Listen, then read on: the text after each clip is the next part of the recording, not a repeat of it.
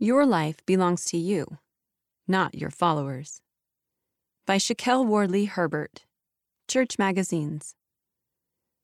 Social media doesn't have to be a source of regret. We just need to have boundaries. How embarrassing. Why did anybody even need to know that? Thank heavens nobody remembers this. I don't know about you, but when I'm scrolling through my past social media posts, I often cringe at the amount of sharing I once did. And the thoughts above usually follow. Thanks, Facebook memories, for the uncalled for reminders. Thankfully, I've learned a little something about boundaries since I was a social media guinea pig. Boundaries are limits we set for ourselves, and they are necessary to keep us mentally, physically, and emotionally healthy. Unfortunately, they are crossed frequently on social media.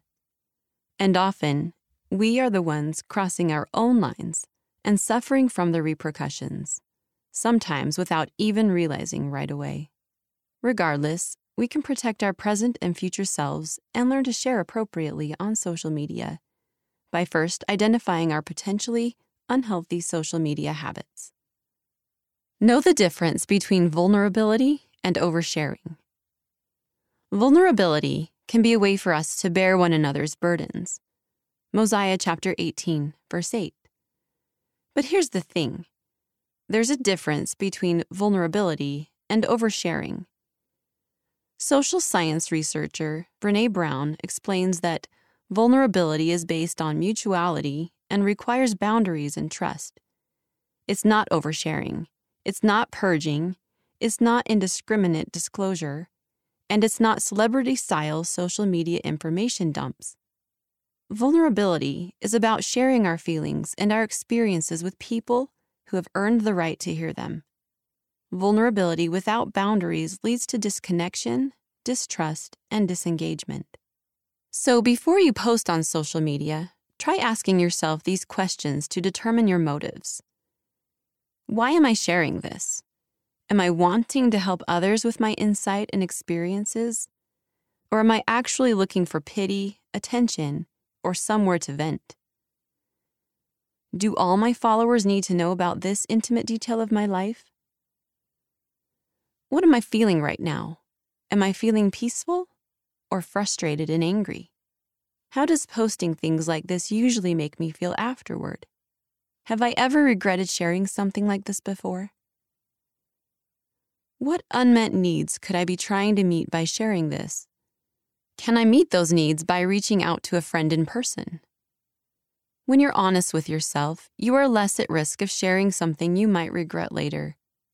And choosing to connect face to face with someone you love usually invites greater connection than sharing with followers you hardly talk to. Beware of victim mentality. It's becoming easier to be sucked into the victim tornado that thrives on the toxicity of social media. Elder Dieter F. Uchtdorf of the Quorum of the Twelve Apostles explains this victim mentality well in his General Conference address about three sisters, saying, The first sister saw herself as a victim, as someone who was acted upon. It seemed like one thing after another kept happening to her that made her miserable. With this approach to life, she was giving others control over how she felt and behaved. When we do this, we are driven about by every wind of opinion. And in this day of ever present social media, those winds blow at hurricane intensity. The victim mindset is one of Satan's greatest weapons. It can be so easy to get caught up in this way of thinking, especially when we've gone through difficult challenges or have been hurt by others. Believe me, I know. A few years ago, I was diagnosed with a chronic illness, and I was devastated. I followed many social media accounts that only talked about this illness and the unfairness of it all. For months, I scoured the internet for more info, and this disease consumed my life. Although it's normal and healthy to mourn difficult circumstances, it becomes detrimental when we're unable to look outside ourselves and move forward. And that's what happened to me. I was trapped until one day it hit me. This disease wasn't going to go away.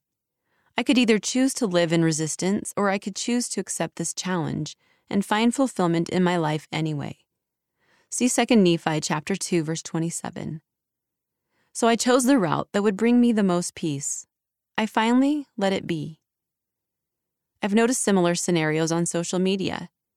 It's fine to share our opinions or circumstances, but if we aren't careful, we can lose ourselves in our constant posting about our particular labels, struggles, views, or comparisons. See Proverbs 23, verse 7. And when those become the sole focus of our lives, we can trap ourselves within a box full of limitations. But when we let go and move forward with faith, hope, and a broader perspective of our circumstances, we can shift our focus to drawing closer to the Savior and becoming more like Him. We can escape the box and find our limitless potential. And when the Savior is our focus, everything else is less daunting. Seek validation that really matters. Have you ever been in a venting session and the person you were talking to says those sweet words, I totally get it? I have. This kind of validation gives me as much happiness as a box of gourmet cookies. The need for validation is at the heart of most social media posts.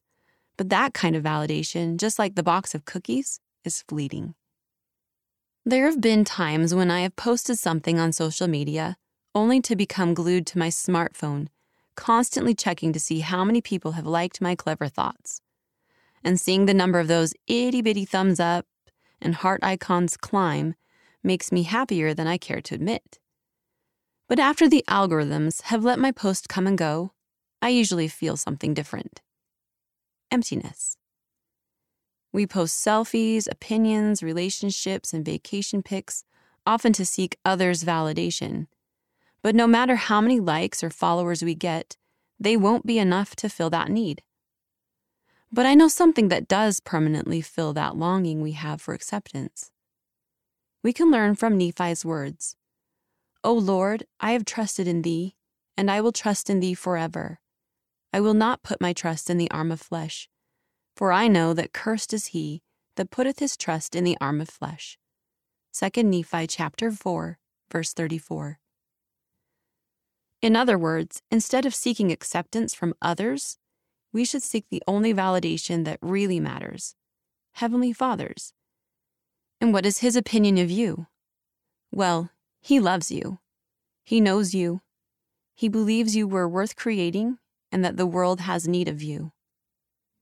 When you truly realize your identity as a child of heavenly parents, what more validation do you need? Knowing your worth brings confidence in yourself that can't be gained anywhere else, especially on social media. There is everlasting happiness that comes from trusting God's view above anyone else's. Remember that your life belongs to you. Ultimately, your life belongs to you. But when you share every piece of it, who then does it belong to? Instead of shouting out to a friend on social media, Try telling them how you feel in person. Instead of taking staged photographs for your followers, take photos for yourself to cherish. Your life is a gift from Heavenly Father for you, and many parts of it lose meaning when shared with the world. Just like everything else in life, we can use social media wisely when we give ourselves boundaries. Let's be honest with ourselves and mindful about what we share. And if feelings of emptiness sneak up on us, we can make changes. The more we prioritize what really matters, share appropriately, and treasure the intimate parts of our lives, the less we will have to worry about others' opinions, potential regrets, and what our Facebook memories will remind us of in the future. And that will bring us more joy than any number of likes or followers ever will. End of the article Your life belongs to you, not your followers. Read by Kara McClellan.